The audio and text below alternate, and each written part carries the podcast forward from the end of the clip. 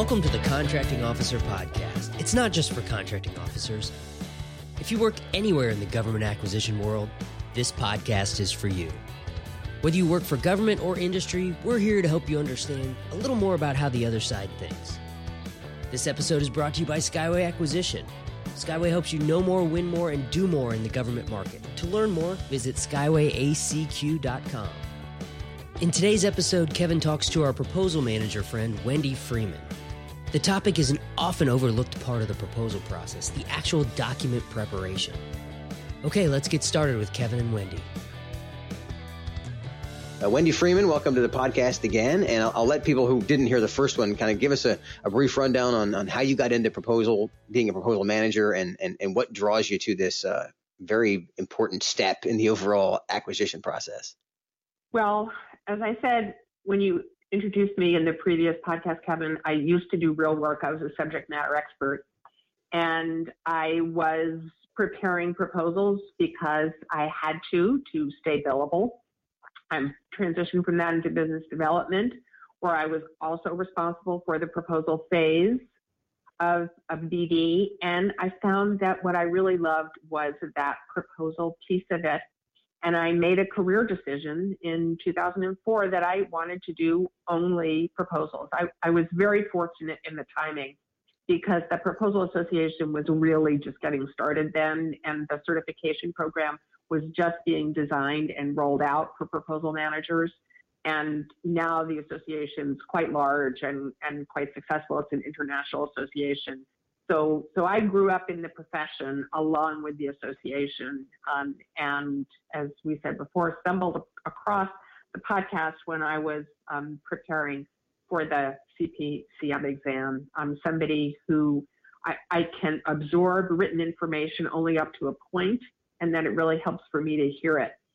So I would listen to the podcast when I ran and when I was on the elliptical, and um, and it just was a huge, huge help to me. So that's how we ended up connecting.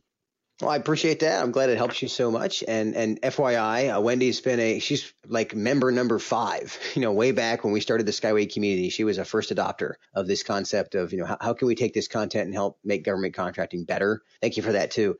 So, so today's topic is the document production. Is you know what is document production? What are the things that the government can do better, industry can do better? And and here's the first thing I'll throw out is I didn't know what document production was when I was a contracting officer. And in a nutshell, it's you know managing the actual document, and so this the proposal document. So imagine, if you will, when you say, when I as a government contracting officer send out an RFP, and, and I need five copies, and it needs to be all printed and bound, and, and there's all these compliance pieces, and there's all this process that goes on be, behind the scenes that when it shows up in in crates, or depending on if you're taking it electronically, when it shows up in in CDs, the whole process to get there is somebody's doing it. and I never thought about what was happening there.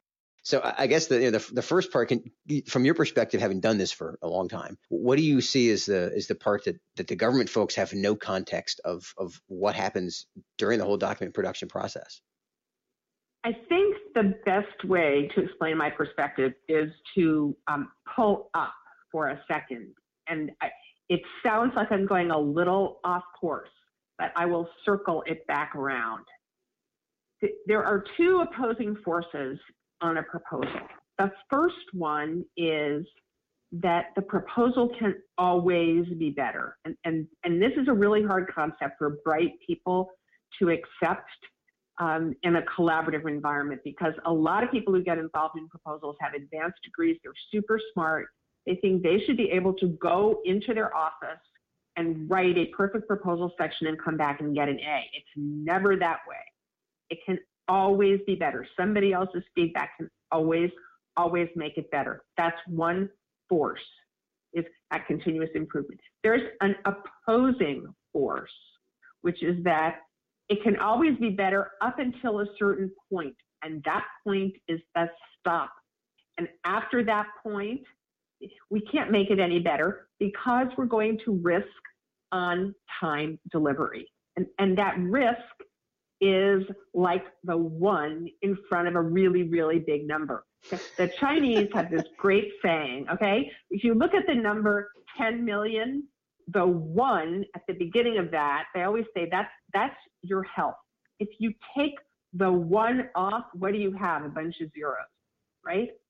So, so the on-time delivery, that's that one in front of the 100 million number. So what do you want? Do you want an A plus plus proposal that does not get delivered on time? Or do you want a B plus proposal that gets there and gets evaluated? So, so there's these two opposing forces.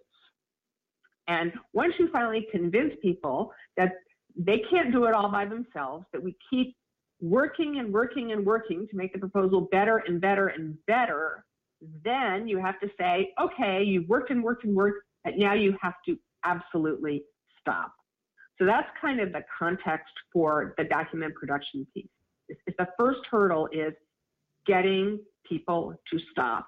And I've always thought it's really funny that it, it takes so much and people complain so much when you put them on the proposal and then you can't get them to stop.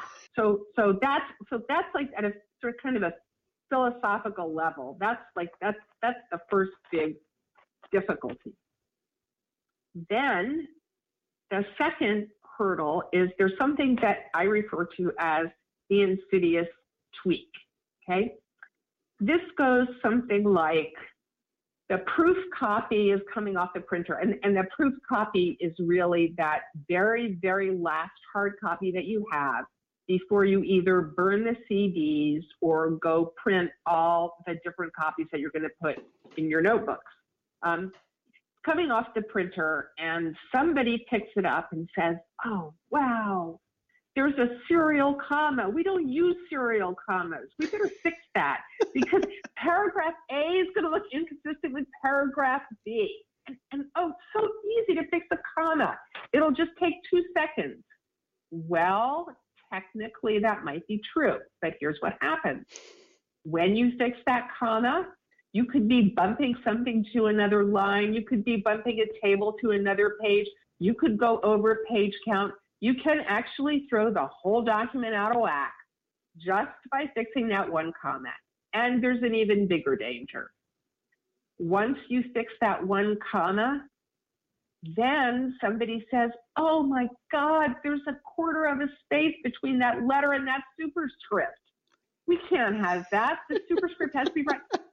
Uh, you can see how this yep. snowballs. Okay. I've done it. And I've all of a sudden, okay, all of a sudden we're risking on time delivery to change a superscript, right? People just completely lose sight of what's important. So there has to be a draconian rule about when errors can be corrected and what kind of errors. If it says, and it should say 40 million, okay, and that you don't see it till it's coming off the printer. First of all, something went wrong a long time ago, but but nevertheless, things happen. That is an error we stop production and we fix. A comma, a superscript, a a minor typo that is not going to make a big difference. It is much more important to finish than to have it be perfect because in the production, when we're mid production, we're not at the end yet. Something else could still go wrong later on that we don't know about. So until it's in the government's hands, there's still always a possibility of something else going wrong. And, and I want to preserve the time for that contingency and not for the comma. Does that make sense? It, it, it does. And I, and I, was thinking in terms of uh, when I'm writing the source selection evaluation board report and I'm, I'm going through the same exercise of, oh, we printed it out because, you know, you don't, you don't make a hundred copies of it, but still it's a document that you may have to have a, a four star general review it. Right. So, oh, there's a comma in here. Oh, there, you know, it's the same exercise, but the difference is we don't really have a clock on us. I mean, on the government side, there's there, exactly the, the, mission needs to get done. I get it. I mean, everybody expects the work to get done, but it's that that one doesn't go away like you, and I love your analogy of, you know, the, if a billion is the number, the one up front, if that goes away, you're back to zero, right? Well, in on the government side, it doesn't matter. Oh, this is going to sound kind of snarky, but it doesn't matter how long we delay it on the RFP or on the on the evaluation side. The the billion may get smaller, but the one doesn't go away, where it, it's binary. Um, and and that sense of urgency and and it's interesting. I, I, was laughing because there I can remember the moment we had uh, one of the first proposals that we helped a company with. I remember it came off the printer and I didn't like the color that I, I thought it was going to be a certain color of red and it came out a different it was like a little bit lighter and the company's logo was red and, and it was just off right? And it was a serial tweak. It was in my head. I'm like oh well, we can fix that. It's going to be easy. But then thank god i thought about it for a second I realized well, it's the same red on you know all 20 pages of the proposal. So it's not a small thing to do because it's not like you know these were this graphic shows up everywhere. If i change the red tone on the on the logo on the front then it's not going to match the rest of them and it creates a project. And here we are, you know, in, in that case, I think we were printing it out the night before it was due. So, okay, maybe we could have taken the time. But the other point you make that, that we quickly forget is that we're not done yet. Like you, this is the first printout, right? There's, you, you, haven't run into problems with like boxing and the UPS guy is going to run it late and like there's all these other things that are probably going to happen between now and delivery that you, you haven't you know haven't had a chance to run into yet. So I think you know one thing that um, it might help government contracting officers to realize is that we have metrics for how much time, uh, how much of the response time should be spent on, on document production and quality control. And, and if you read the proposal book and you go to proposal school and you take the proposal test, this is always a question what the percentage of response time is that should be devoted to this. And it's between 10 and 20%. Now, there's variables that go into that hard copy versus soft copy, those kinds of things. Do you have, do you have to burn CDs? Do you not have to burn CDs? The interesting thing is there's another metric um, associated with the percent of time that should be spent planning. And, and that's also 10 to 20%.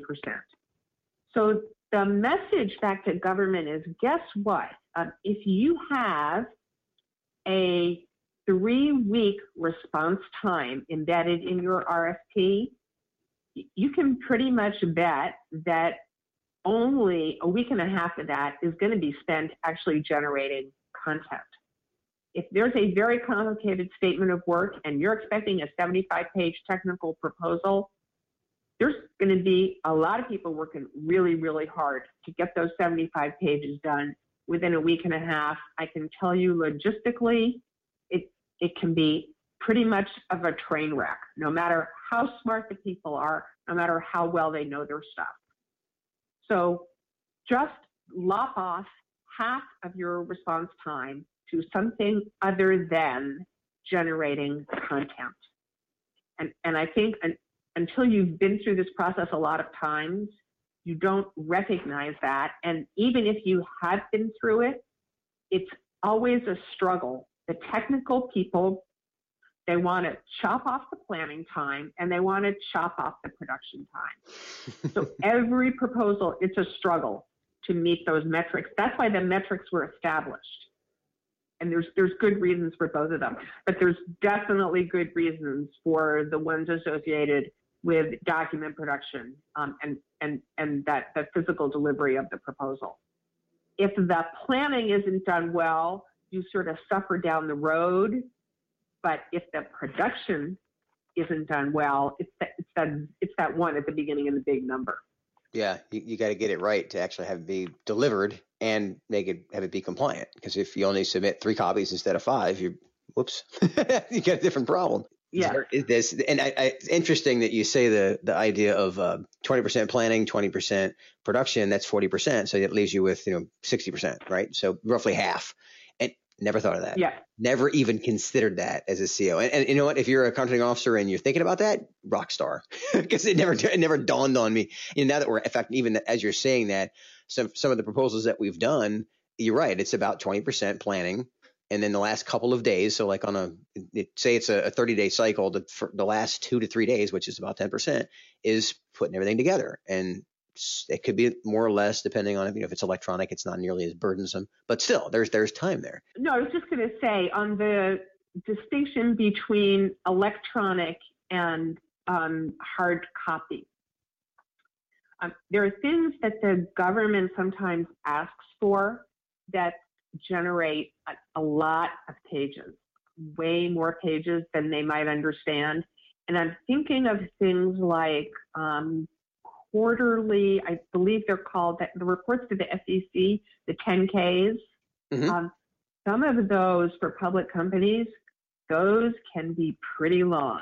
And and I have tried to point this out in the question and answer only to get the response back from the government read the RFP or something like that. Well, yes, we read the RFP. That's why we're trying to tell you that putting in the annual SEC report and the 10K is going to add 300 pages to each of 400 copies. You know, what, like, what is there? Or do, do you really want that? Do you really understand all those pages that you're asking for? But on the distinction between electronic and hard copy delivery, the electronic delivery does not reduce the production time by the 90% that everybody thinks it does. It, it, simply doesn't for lots of really good reasons. That document has to be printed out to do the final check. It has to be printed out to do what we call the white glove, which is, you know, did it get formatted, you know, did it get formatted correctly so it's going to pull up on the screen correctly? And it has to get printed out really to do a good compliance check because when the human eye keeps looking at pages on a computer screen, there are things that it glides right by, and there's science to back this up. That, that, that, that those final checks have to be done on paper. That the eye is going to see things on discrete pieces of paper that it will not see on consecutive monitors, no matter how good the monitor. So we still end up printing it out. And I would say, just if I had to pull a number out of thin air, I would say it might cut down the production time by 20 or 25 percent. That it doesn't cut the production time in half, and it definitely doesn't reduce it by 90 percent the way intuitively you would think it would. Yeah, that's, that's an interesting point. I was thinking that the, the part you save time on is just packing up the boxes. But the packing up the boxes, that's the main Correct. part. It's all of the that I remember. It's funny. I remember we had to print it out, uh, and we we actually would open it on a Macintosh, and then we'd open it and print it, and then open it on a PC and print it, and, and make sure that it looks exactly as as we expect. Because you're right. When you're looking, when the human eye can see the whole page at once, all of a sudden the margins look off. Well, you, that's that's a random example, but it's true. You look at it on a monitor, you you don't see the top and bottom at the same time, and you know take that concept and apply it to you know, a couple hundred pages, and it's pretty easy to see why it kind of makes sense to print. Uh, one thing I, I love how you to, to backtrack a second. I love how you pointed out the the K1.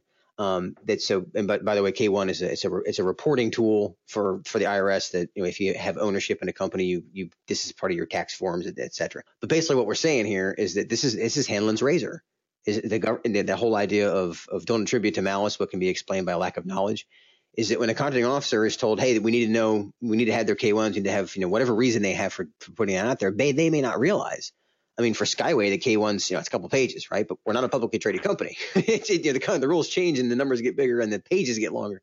You said something else about an experience of yours of, you know, um, of being doing something late at night. Um, an, another lesson learned over the years in proposals the, the mistakes are almost never made before 6 p.m. People get tired and, and they start trying to do stuff evening hours or overnight. And, and that's when all the mistakes are made. And again, it's a, it's a single point of failure situation. Just, just one production mistake can throw the whole thing off. I like that rule. That's that that you know what that's my takeaway is that is that n- nearly nearly all I'm going to say it this way nearly all mistakes are made after 6 p.m. And that it's funny looking back. I remember even if I I remember I had to write a um it was an executive summary. And it was only four pages, but I had to take this 25 page proposal and cram it into the story of it into four pages. And you know hit all the highlights etc and and I, I remember it was it was almost an all nighter it was one of those that, that this is back in the early days we, were, we we weren't as good as at planning. And what was interesting is I remember it took me like I don't know it, it felt like all night. Well it's because I my brain was fried. And to your point, I don't know how many mistakes I made. I'm sure it wasn't. I wasn't my. We ended up having to probably edit it a bunch the next day. But either way, even if I got it done, I didn't get it done as well, and I didn't get it done as fast. And I think that's that's another takeaway here is that it's one of the reasons that we don't record podcasts in, in the middle of the night because you know you're just tired and you make more mistakes, etc. So that concept, I love how you you phrased it. I have only been part of one all nighter in all the years I've been doing proposals. And as I told everybody before, Kevin, I'm a grandmother, so I've been at this for a while. I was only part of one all nighter. I had I could not have anything to do with the production team. It had to get handed off to a group of people who were producing it. And we did not have adequate communication with them.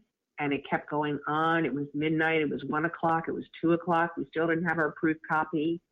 When all the proposals appeared, guess what was missing from the proposal? There was no price. Okay?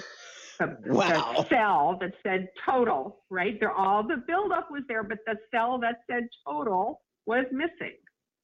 So this is because people were up all night doing stuff, and and you get tired and you miss things. That that that is a legendary story to finish on. Is there is there a takeaway that jumps out at you, like the one thing to kind of wrap us up that you want to make sure everybody gets?